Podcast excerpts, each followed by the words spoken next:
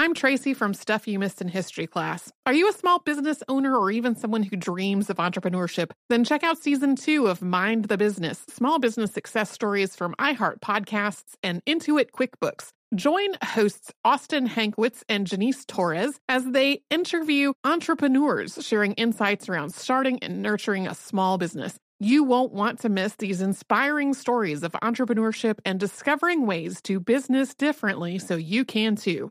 Planning your next trip? Choice Hotels family of 22 brands has over 7,400 locations and the perfect hotel for any traveler you want to be. Like a Cambria hotel serving up locally inspired craft cocktails for all my folks who maybe want to meet up and talk about Mad Royals. Check into a Radisson hotel with flexible workspaces for you strivers who listen during business travel. Or a Comfort hotel with free hot breakfast, family friendly pools, and big spacious rooms for the parents who listen with their kids and need a little retreat. What are you waiting for? Join Choice Privileges and start earning points toward your next stay. Find a stay for any you when you book direct at choicehotels.com, where travels come true.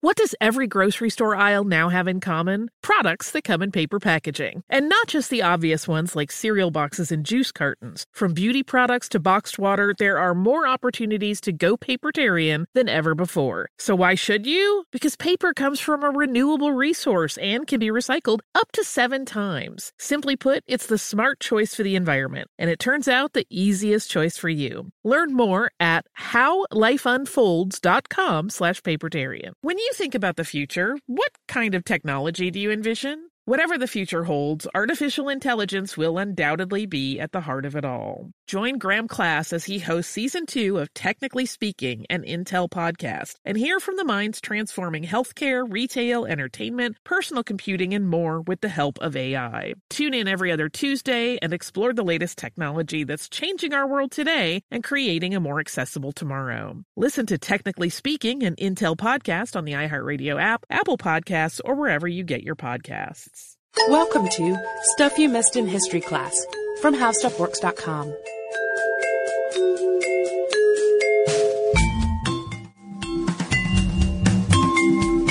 Hello and welcome to the podcast. I'm Deblina Chakraborty. And I'm Sarah Dowdy. And a few weeks ago, we did an episode on Bessie Coleman, who was the first African American woman in the world to earn a pilot's license. And after that, requests for episodes about other female aviators just started to pour in from listeners. One of the subjects that really caught my eye was, of course, today's subject, Beryl Markham, who made a historic solo flight across the North Atlantic Ocean in 1936 from England to Canada. So that, of course, made her the first woman to have flown across the Atlantic from east to west, and the first person of either gender to have made this trip taking off from England. Of course, we all know Markham wasn't the only lady to have crossed the Atlantic, though. Even if you know very little about aviation, you probably know that Amelia Earhart, who's been in the news again pretty recently because of the renewed effort to find the wreckage of her plane, became the first female aviator to traverse the Atlantic solo in 1932. But Earhart, of course, was crossing the ocean in the opposite direction, from west to east. And I was interested to find while researching Markham how sources like to point out how she crossed the Atlantic, quote, the hard way. Apparently, crossing from east to west is much more difficult than the other way around because of the powerful headwinds that you have to fly against. In the northern hemisphere, the jet stream actually travels from east to west. So this is quite a feat that Markham accomplished. Yeah, and still, much like Coleman, there are a lot of people who don't know much about Beryl Markham, don't know much about who she was. So we're going to be talking about her historic flight, but also some of her other accomplishments because Markham's story doesn't begin and end with flying, to say the least. There's some horse racing, riding, plenty of controversy, as well as a very eerie prophecy that she received in her youth. And you know, we love, we love it when our podcast subjects have these strange prophecies. Beryl's was, you will always be successful, but you will never be happy. So we're going to look into that and see if it comes true, how it pans out for her. But first, we have to tell you a little bit about Beryl's unusual upbringing because it really sheds a lot of light on her unique character and why she did a lot of things that she did later. I know that's true of a lot of people, but I think it's especially true in her case. She was born Beryl Clutterbuck in Leicester, England on October 26, 1902. Her parents were Charles and Clara Clutterbuck. Charles was a former army officer who'd actually been asked to resign his commission probably because of debts. He'd gone into the army as a gentleman cadet, but since his father had died after remarrying and having several more children, he didn't come away with, uh, Charles that is, didn't come away with as much of an inheritance as he might have otherwise. He was making a meager living for himself training horses for fox hunting when Beryl was born. Both he and his wife really loved horses and they, and he in particular had a great talent for training them. So when Beryl was only about two or three years old, Charles Clutterbuck moved his family to East Africa, or specifically to Kenya. And Kenya had come under British control in the late 1800s, and people generally thought of it as almost another India. And Charles and other kind of people like him were drawn there by the potential to purchase really inexpensive land and make a lot of money farming there. And he hoped that this move for his family would ultimately make him very wealthy. So Charles ended up setting up a farm as well as timber mills at Njoro, about 80 miles north of Nairobi, Kenya. And once things got going, he did see some success with these ventures. Family life, however, wasn't working out quite the same way. Richard, Beryl's elder brother, had always been sort of sickly, and he got even worse when he moved to Africa. So he was sent back to live in England in September of 1906. Clara, Beryl's mother, followed three months later, but she went for very different reasons. In England, she'd been really social, enjoying going to parties a lot and so forth, and there just wasn't very much society at all to be had in their new home. There was increasingly more stuff as time went on, but still really not enough to satisfy her. Also, living standards were way below what they were used to back in England. When they first arrived, for example, they had to live in mud huts rather than real houses. So there may have been some other reasons too, just besides the standard of living. Many also suspect that Beryl's mother moved because of a romantic interest in Major Henry or Harry Kirkpatrick. But either way, it's generally accepted that Beryl never really forgave her mother for this abandonment. So Beryl was left in Africa with her father and ended up being a pretty undisciplined, or she had an undisciplined upbringing. Um, she was watched over by African house servants and her childhood playmates were the kids of Africans who worked on the farm. You know, a very different upbringing from what she probably would have had back in England, but she learned a lot too. She learned several African languages and in a lot of ways she grew up almost more African than European in her way of thinking.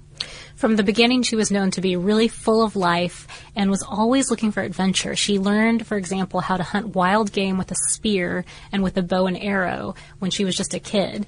One thing that those who knew her tend to reiterate is how she seemed to have no fear. In her Beryl Markham biography, Straight On Till Morning, author Mary Lovell relates a story of how Beryl and her cousin once, as kids, killed a black mamba, which was one of the most poisonous snakes in Africa, with sticks.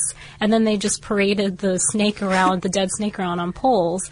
Her other cousin said of her, quote, she was absolutely wild and would try anything, no matter how dangerous it was. I looked up the black mamba too to see what it looked like. Pretty scary looking, right? Very scary looking. And in addition to being really venomous, they're supposedly very, very fast which makes this little incident of attacking one with sticks even scarier. But even though Beryl was so bright and so energetic and so brave, she really didn't get a lot of formal education. And it was through her contact with other expatriate upper class Europeans in the area that she learned the European manners and what was, um, you know, learned enough to be able to get along in European social circles later in her life. She also learned to read and write from a neighbor, Mrs. Lidster, when she was eight years old. She didn't have much education beyond that, though, despite having a governess. Yeah, that's because the governess didn't quite work out the way perhaps her father had planned. He hired Mrs. Orchardson to teach Beryl probably by about 1910 or so, but Beryl really did not like her and would do whatever she could to keep from being around her. By this time, the farm had a real house made of cedar, but Beryl didn't want to live under the same roof as Mrs. Orchardson, so she kept living in her own mud hut a little distance away from the house. She stayed out there with her animal friends, who were her pet dogs, dogs and other pets that she had. And her feelings here probably stemmed from jealousy. Looking back on it, Mrs. Orchardson and Beryl's father, it turned out later that they were having an affair. So, and we'll talk a little bit about Beryl's relationships with her father in a second. So you'll see how this could have aroused those feelings in her. Yeah, so like other kids in the area though, Beryl was eventually sent to school in Nairobi in 1915 or so, but she was expelled after only two and a half years, probably because she was such a troublemaker. And um, she was going through a lot though at this time. She found out that her parents were divorcing, her mother remarried, uh, and she also found out that her father intended to remarry. Through everything though, even the stuff going on with Mrs. Orchardson and her father, and even though he worked constantly and wasn't really around very much, Beryl did remain very devoted to her father. She never really stopped loving and idolizing him, and once said, quote, I admire my father for the way he raised me. People go around kissing and fussing over their children. I didn't get anything like that. I had to look after myself, and then I used to go off and read by myself myself and think by myself. Funnily enough, it made me. I'm Tracy V. Wilson from Stuff You Missed in History class. Did you know small businesses make up 99.9% of all businesses in the United States? The world is powered by entrepreneurs, and if you're a small business owner or even someone dreaming of starting your own business, then you'll want to check out season two of Mind the Business Small Business Success Stories from Ruby Studio, from iHeartMedia, and Intuit QuickBooks. And every episode, hosts Austin Hankwitz and Janice Torres talk to entrepreneurs about how they've grown from the lessons of launching and nurturing a small business and how they have found success being their own boss. From the excitement of first starting out to finding the right tools and resources to process invoices and payments like QuickBooks Money, you won't want to miss these inspiring stories of entrepreneurship and discovering ways to business differently so you can too. And if you're a small business owner or even someone dreaming of starting your own business, then you'll want to check out season two of Mind the Business Small Business Success Stories from Ruby Studio, from iHeartMedia, and Intuit QuickBooks. Planning your next trip? Choice Hotels has a stay for any traveler you want to be with 22 brands and over 7,400 locations. Whether you're a business traveler, a family road tripper, someone who wants to seek out history and maybe make your own, or just planning a quick getaway, Choice Hotels has a stay for any you. Like a Cambria Hotel, where you can be a cocktail connoisseur and sip locally inspired craft beverages at downtown locations in the center of it all. This is a fun way to visit cities with a lot of history and a lot of fun in mind. Or a Radisson Hotel for all our productivity powerhouses out there. With flexible workspaces and on site restaurants, you'll get the most out of your work trip. You'll get the coffee, the Wi Fi, and the work done. And we can't forget about comfort hotels. Imagine you're a family road tripper waking up in your big spacious room and then heading down to a free hot breakfast for the entire family, including waffles. So you'll be well fed and ready for the day's adventure, even if that's just relaxing. After that, you're spending all afternoon relaxing by the pool. You deserve it. What are you waiting for? Join Choice privileges and start earning points toward your next stay. Find a stay for any you. Book directly at choicehotels.com, where travels come true.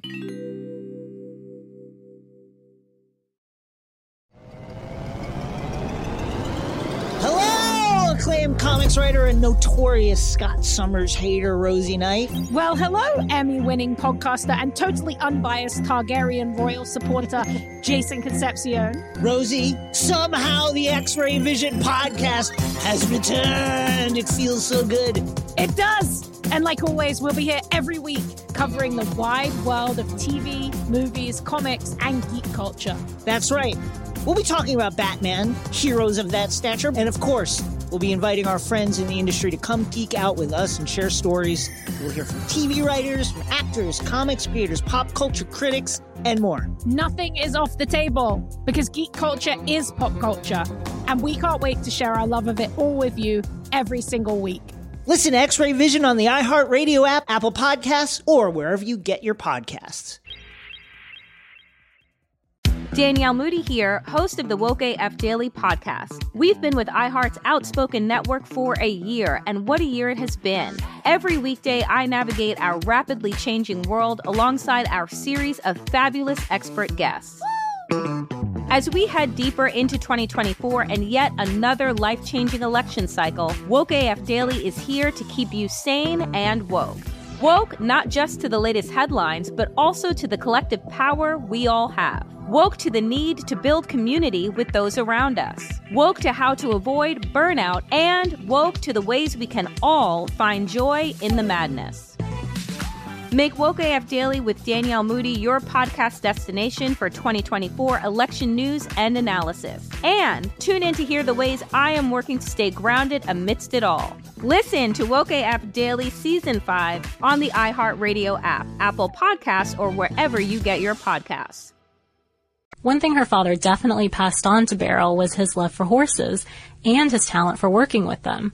Horse racing as a sport was a really popular social activity with the colonists in Africa, and of course, Charles Clutterbuck became a really big part of that. He had a stable at the farm, and he kept and trained horses, both his own and others and he'd import horses to raise the quality of the animals available in the area. So he'd import these great stallions, for example, and breed them with mares that were in Africa already and um, try to create great racehorses out of that.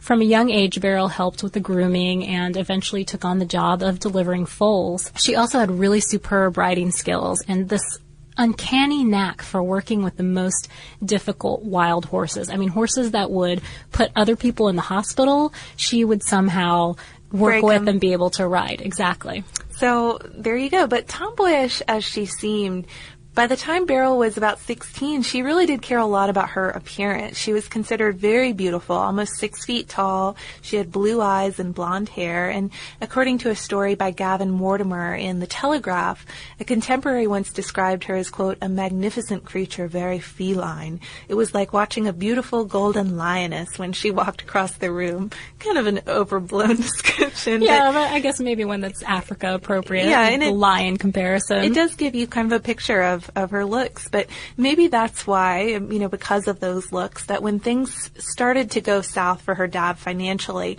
she, it, it didn't really take very long for rumors to start surrounding Beryl's own next step. Around 1918 or 1919, when Charles Clutterbuck was at the height of his racing successes, he was winning a lot of races, his horses were doing really well, and he was a big name as a trainer in the area.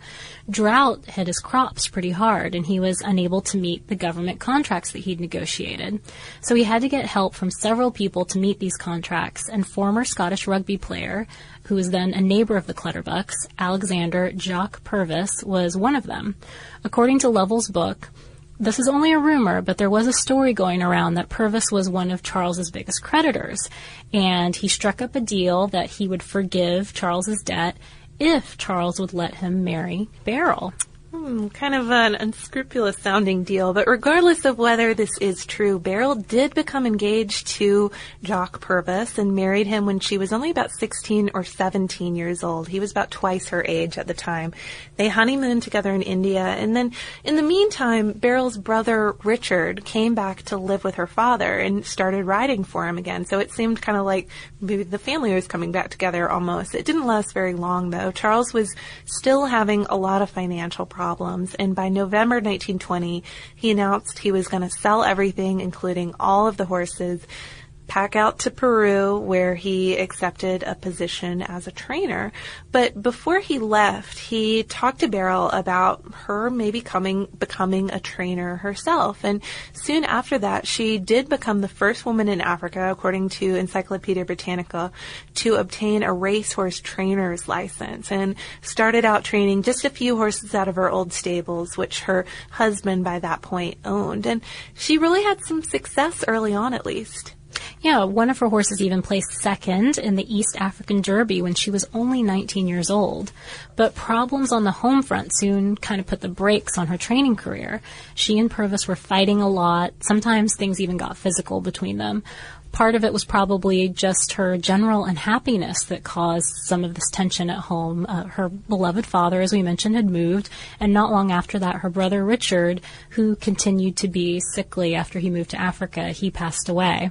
Another source of tension between Purvis and Beryl, though, was probably Beryl's adulterous ways. She had a lot of lovers, and she never really saw marriage as an obstacle to that.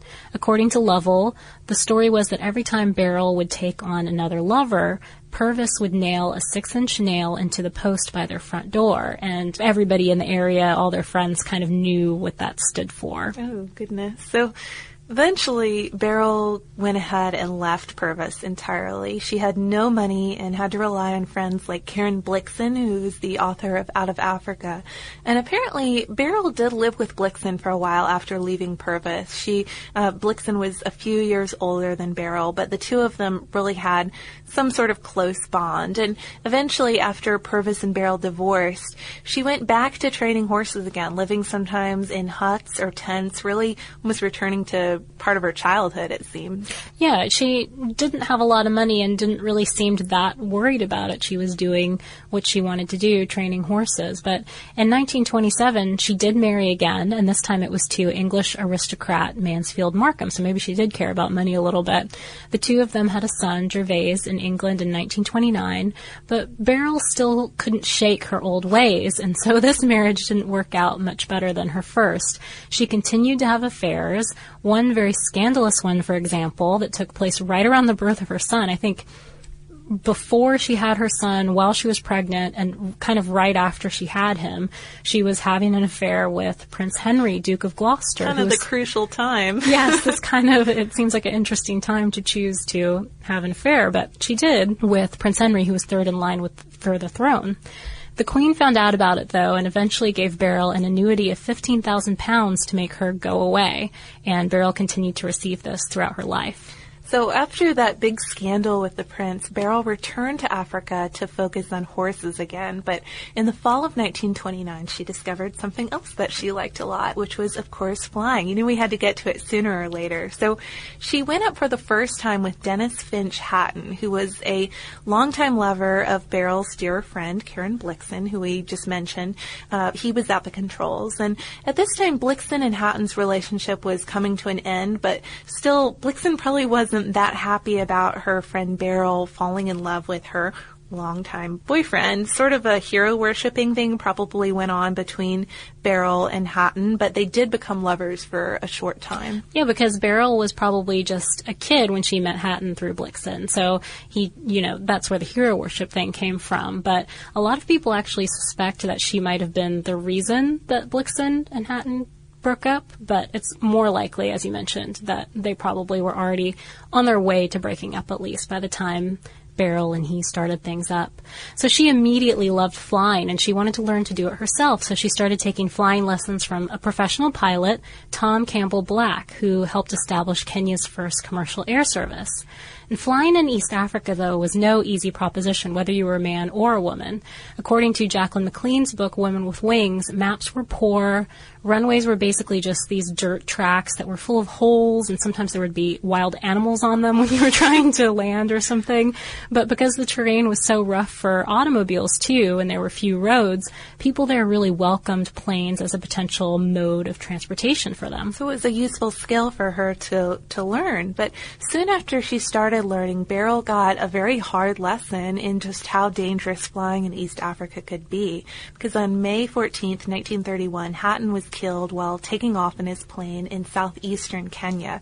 Beryl was really devastated by this, but the event seemed to make her even more determined to go on and become a pilot herself. And only two months after Hatton's death, she earned her pilot's license and then started studying to earn her B license, which would allow her to become a commercial pilot, you know, to capitalize on all these people who want to get to areas that were difficult to reach. And on September 18th, 1933, she earned that B license and became Kenya's first female commercial pilot.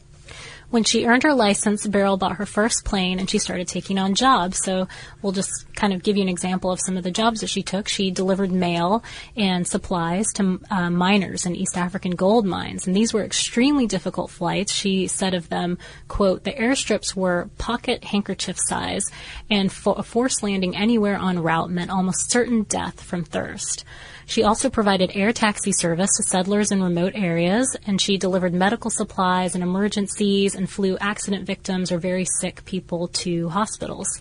She also scouted game for safari hunters. That was something that came up a little later on. They realized that she could, and other pilots could, maybe spot things like hel- elephant herds, for example, and then direct hunting parties to their location. In the meantime, Beryl also had a new boyfriend. She had struck up a full-blown relationship with Tom Black, and according to Lovell's book, both Hatton and Black were really the two loves of Beryl's life. The only two men that she kind of had the same amount of respect for, maybe as her father.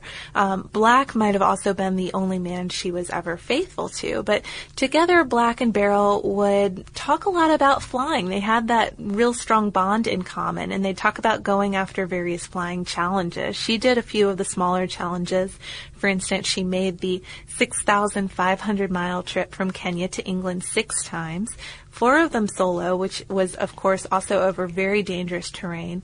And then Black did a pretty major challenge, too. He went from London to Melbourne uh, in a race in 1934 and won the thing. But Beryl's joy on his behalf, him winning this race, didn't last very long because after the race, she found out in a newspaper that he'd become engaged to a British actress named Miss Florence Desmond. Her reaction, though, was not one of, of anger, or at least um, not for long, she decided she wanted to win him back. So she made one of her flights to England in early 1936 and stayed there for a little while.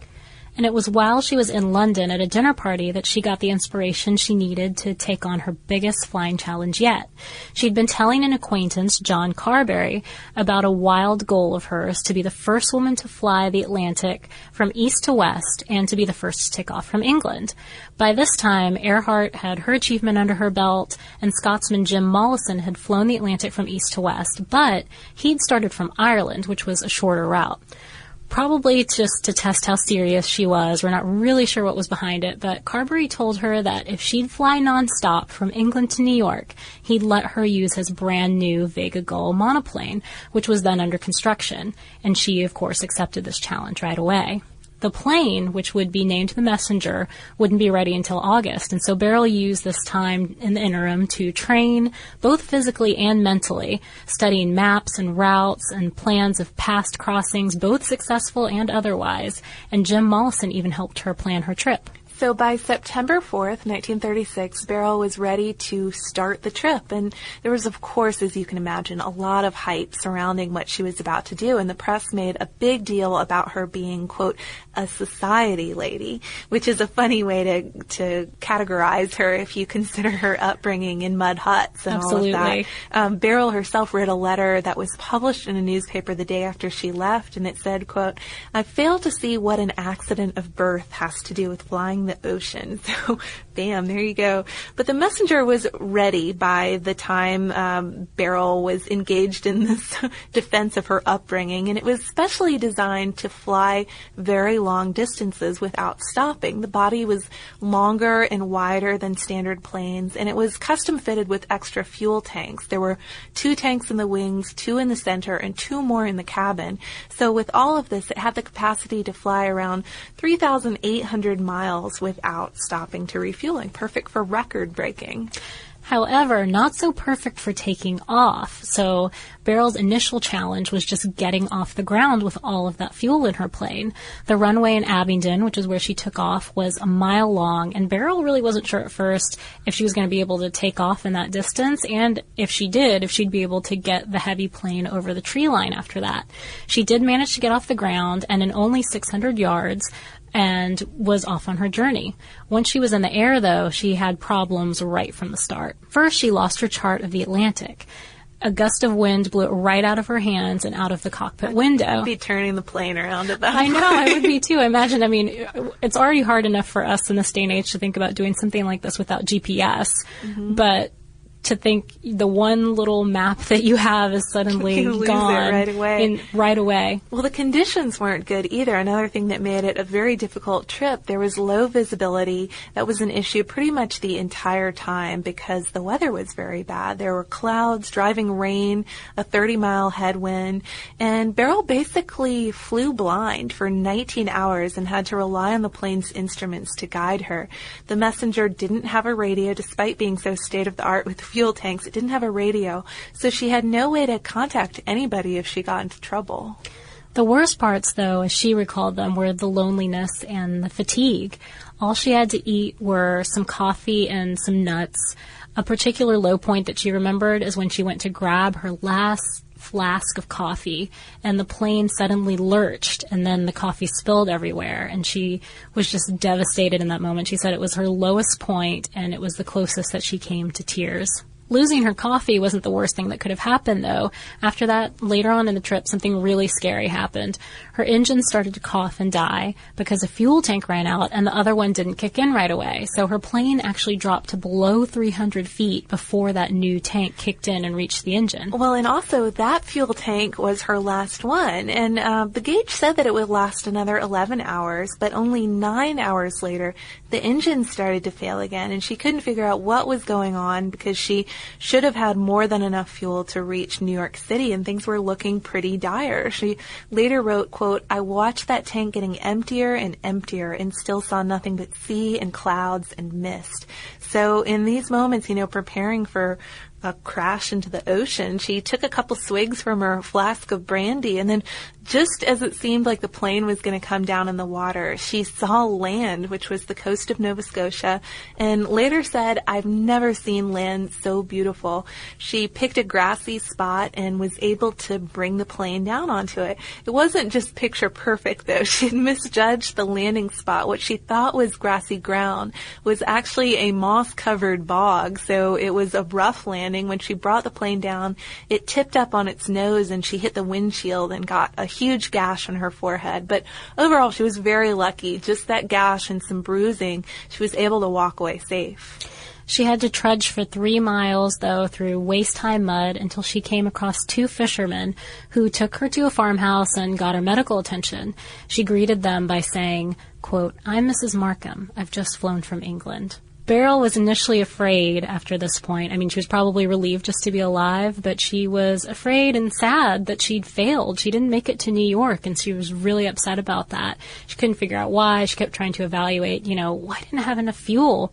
It turned out later, we should mention that, uh, or at least uh, technicians assume that what happened was that her fuel tank froze and that's why the rest of the fuel didn't make it to the engine. And maybe why it was slow transitioning between the tanks. Exactly. I'm Tracy V. Wilson from Stuff You Missed in History class. Did you know small businesses make up 99.9% of all businesses in the United States? The world is powered by entrepreneurs, and if you're a small business owner or even someone dreaming of starting your own business, then you'll want to check out season two of Mind the Business Small Business Success Stories from Ruby Studio, from iHeartMedia, and Intuit QuickBooks. And every episode, hosts Austin Hankwitz and Janice Torres talk to entrepreneurs about how they've grown from the the lessons of launching and nurturing a small business, and how they have found success being their own boss. From the excitement of first starting out to finding the right tools and resources to process invoices and payments like QuickBooks Money, you won't want to miss these inspiring stories of entrepreneurship and discovering ways to business differently so you can too. And if you're a small business owner or even someone dreaming of starting your own business, then you'll want to check out season two of Mind the Business Small Business Success Stories from Ruby Studio, from iHeartMedia, and Intuit QuickBooks.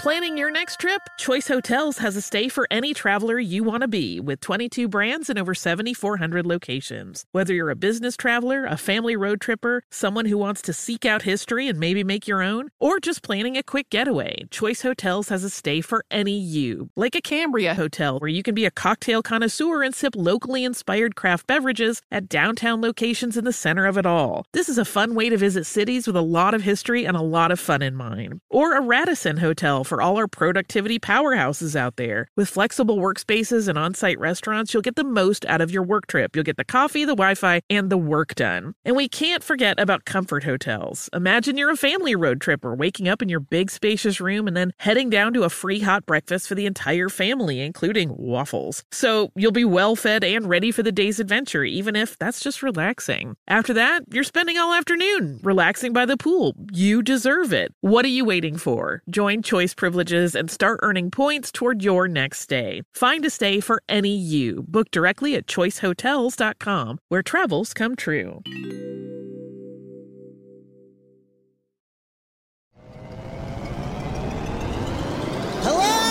Longtime comics writer and notorious Scott Summers hater, Rosie Knight. Well, hello, Emmy winning podcaster and totally unbiased Targaryen royal supporter, Jason Concepcion. Rosie, somehow the X Ray Vision podcast has returned. It feels so good. It does. And like always, we'll be here every week covering the wide world of TV, movies, comics, and geek culture. That's right. We'll be talking about Batman, heroes of that stature, and of course, we'll be inviting our friends in the industry to come geek out with us and share stories. We'll hear from TV writers, from actors, comics creators, pop culture critics, and more. Nothing is off the table because geek culture is pop culture, and we can't wait to share our love of it all with you every single week. Listen to X Ray Vision on the iHeartRadio app, Apple Podcasts, or wherever you get your podcasts. I used to have so many men. How this beguiling woman in her 50s, She looked like a million bucks. with zero qualifications, She had a Harvard plaque. tricks her way past a wall of lawyers and agents. She's got all of these Maseratis and Bentleys all in the driveway. Is it like a mansion? Yes, it's a mansion that this queen of the con uses to scam some of the biggest names in professional sports out of untold fortunes. About six million. Approximately $11 million. Nearly $10 million was all gone. employing whatever means necessary to bleed her victims dry. She would probably have sex with one of her clients. Hide your money in your old rich man because she is on the prowl. Listen to Queen of the Con, Season 5, The Athlete Whisperer, on the iHeartRadio app, Apple Podcasts, or wherever you get your podcasts. So she soon learned, though, that people were applauding her accomplishment. Nobody else was disappointed that she didn't make it to New York. People were glad that she was alive and they thought that she had done something great. She was a heroine. And so she was suddenly a star in America and across the pond. Aviator newspapers dubbed her, quote, the beautiful lady in blue. A U.S. Coast Guard plane brought her to New York where she was celebrated and she even rode in a motorcade throughout the city. Lots of cool folks gave her kudos in various publications. Earhart said, I am delighted beyond words that Mrs. Markham should have succeeded in her exploit and has conquered the Atlantic. It was a great flight. It's a pretty nice thing to say from Yes. a fellow aviator. So Tom Black also praised her. He said, amazing. I thought she'd do it, but the weather on what is always a tough crossing seemed appallingly bad. Um, might have been hopeful at this point that her great feat had ha- also done the double task of winning Black back to her, but before she even set sail for England, she got the terrible news that Black had been killed in a freak accident. Another plane had landed on top of his, and she was, of course, entirely devastated by this. She lived in England for the next few years, but she didn't really take up flying again. I was sort of surprised by that, that after something like this, she put it aside for, for a bit. She moved to California in 1939, and apparently there were plans for the story of her transatlantic flight to be made into a movie, but this never really panned out. Again, like Bessie Coleman, there are two great movies now that could be made about these women. She did, however, get an offer to write about her experiences, and she produced the book West with the Night, which was published in 1942. In 1942, she also officially divorced Mansfield Markham, finally. They hadn't lived together for years, and married her third husband, Raoul Schumacher, a writer and a journalist who helped her write her book. And the book was well received at first, but eventually sales declined, and people just sort of forgot about it. I mean, this was during World War II, too, so there were more important things going on, perhaps, uh, for people to focus on. But like her other relationships, Beryl's marriage to Schumacher eventually ended unhappily, and she returned to Kenya in 1950. So for the last 30 some odd years of Beryl's life, she returned to her first profession and her true childhood love, which was horse racing. She became one of the most successful trainers in Kenya, winning the top trainers award five times and the Kenya Derby six times and continued to train horses into the early 80s. Then in 1982, she became a well-known personality again for a different reason, kind of re-emerged from the past almost. Yeah, a man named George Gutekunst, who was a friend of Ernest Hemingway's son, Jack Hemingway, had read through Ernest's correspondence and found a letter to his editor in which Hemingway had called Beryl's book, West with the Night, a quote, bloody wonderful book. Hemingway, just as an aside, a side note to this, Hemingway had met Beryl in their youth, uh, I think in the 1930s, late 1920s, and he had apparently hit on her, but she wasn't into it. He was one of the few people she he she actually rebuffed, which was kind an, of a, a, blow to Hemingway's reputation. absolutely, it was kind of well, sort of unusual for both of them, but um, that's just a little side note there. But this man, he got a publisher to reissue the book, and it became a huge success. It made six figures through its sales, appeared on bestseller lists again and inspired a TV documentary about Beryl's life. So she did make some money, got a little notoriety again toward the end of her life, but she was still very lonely. And that brings us back to that prediction the clairvoyant had made when she was only 16 that you will always be successful, but you will never be happy. Um, I don't know how how much that's true.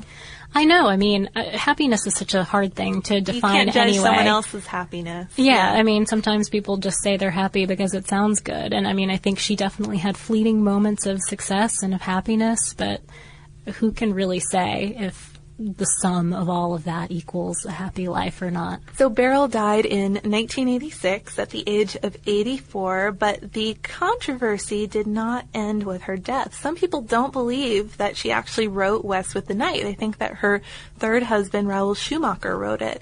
Errol Trzebinski wrote a biography about Beryl in the 1990s that made exactly this claim. Yeah, some possible evidence that might support this idea that she didn't write it. Uh, for example, friends recall them saying that they were writing it together, but some who knew Beryl say that they always assumed that she hadn't written it because she was basically illiterate or didn't like to read or write, which I don't know, from what we've seen uh, through our research, she did actually like to read when she was younger, so I'm not really sure if that she wasn't exactly literate, I guess is what I'm trying to say. Kind so an overstatement. That's a little bit of an overstatement. Another example that people give is that it contains literary references that people think had to have come from Schumacher, and uh, conversely, errors in descriptions about flying that Beryl would have never made. Also, much of the original manuscript was in Raoul's handwriting.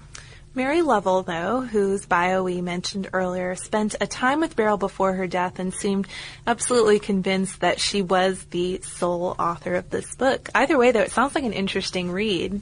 It does. I, I haven't picked that up. I did read Lovell's book, Straight On Till Morning, which was, I mean, it's really hard to put down. Um, it's written kind of interestingly, but it is, uh, it's one of the better biographies I've read recently, which is saying a lot because I read a lot of biographies nowadays. Right. But she was really, I, th- I, guess I say why I think it's in, it's written in an interesting way is because you can tell the affection almost that Lovell has for Beryl mm-hmm. throughout that book, and she did spend six weeks with her before um, before writing this book and shortly before Beryl's death. So. Maybe a little bit like Mrs. Gaskell's Charlotte Bronte biography. You know, a biography that's yeah. clearly influenced by knowing the person personally, which would have to have, you know, that would certainly make you take a different take on on writing about somebody's life. Absolutely, and uh, you know, Lovell says in her introduction to the book that it was Beryl's influence that actually kind of gave her the courage to quit her day job and become a full time writer, so she was an inspiration to her in that way. And and I would encourage people, even if you don't have time to read the full book, to read the introduction because it is kind of moving in that way, and you learn a lot about Beryl's personality, especially as an older woman from that. And I thought I would share the inspiring quote that Beryl gave to Lovell. She said to her when she heard about Lovell struggles with wanting to give up her job and debating about becoming a full time writer. Her advice was never look back. You've got to keep looking forward. Something will always happen if you try to make it happen. So I think that's a nice note to end on with Beryl's story. Well, and a nice quote from an aviator too, where you're not going to turn around just because your chart blows out. you're going to keep going straight on to Nova Scotia. Very true. So that was a listener request. If you guys have any more requests of aviators, we might do maybe one or two more episodes along these lines, maybe make a little mini series out of it. Feel free to write us and let us know what your suggestions are. We're at historypodcast at discovery.com, or you can look us up on Facebook, and we're on Twitter at Missed in History. And if you want to learn a little bit more about another subject we mentioned on today's podcast, Amelia Earhart, we do have an article called Why Can't We Solve the Amelia Earhart Mystery?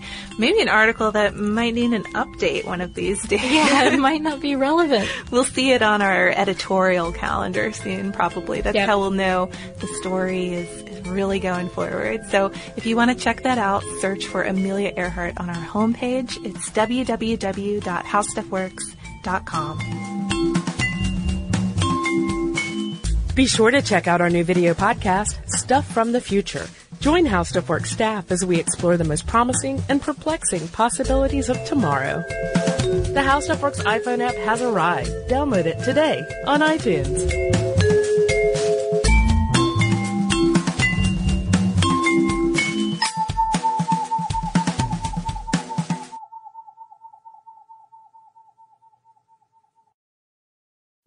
As important as choosing the right destination when traveling is choosing the right travel partner. Gene! Gene Fodor! Gene, was good! But be careful, because the worst trips result when two partners have two different agendas. The CIA really need your help, Gene. Freeze, Americano! Gene, run! Listen to Fodor's Guide to Espionage on the iHeartRadio app, Apple Podcasts, or wherever you get your podcasts.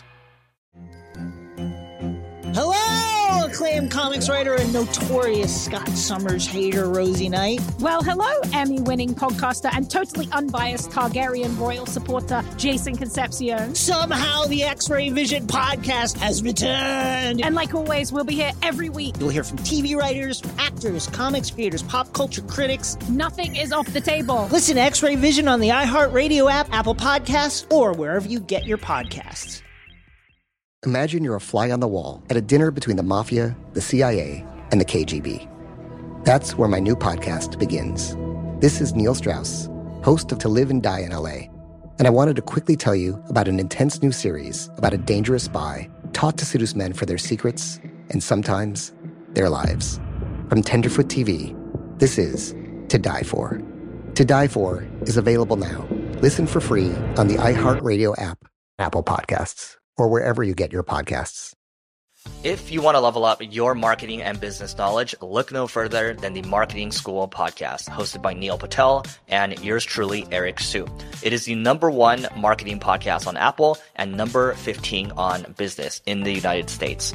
Now, if you want to listen to interesting conversations with operators that have been there, done that, also with other interesting guests, then listen to Marketing School every weekday on the iHeartRadio app, Apple Podcasts, or wherever you get your podcasts.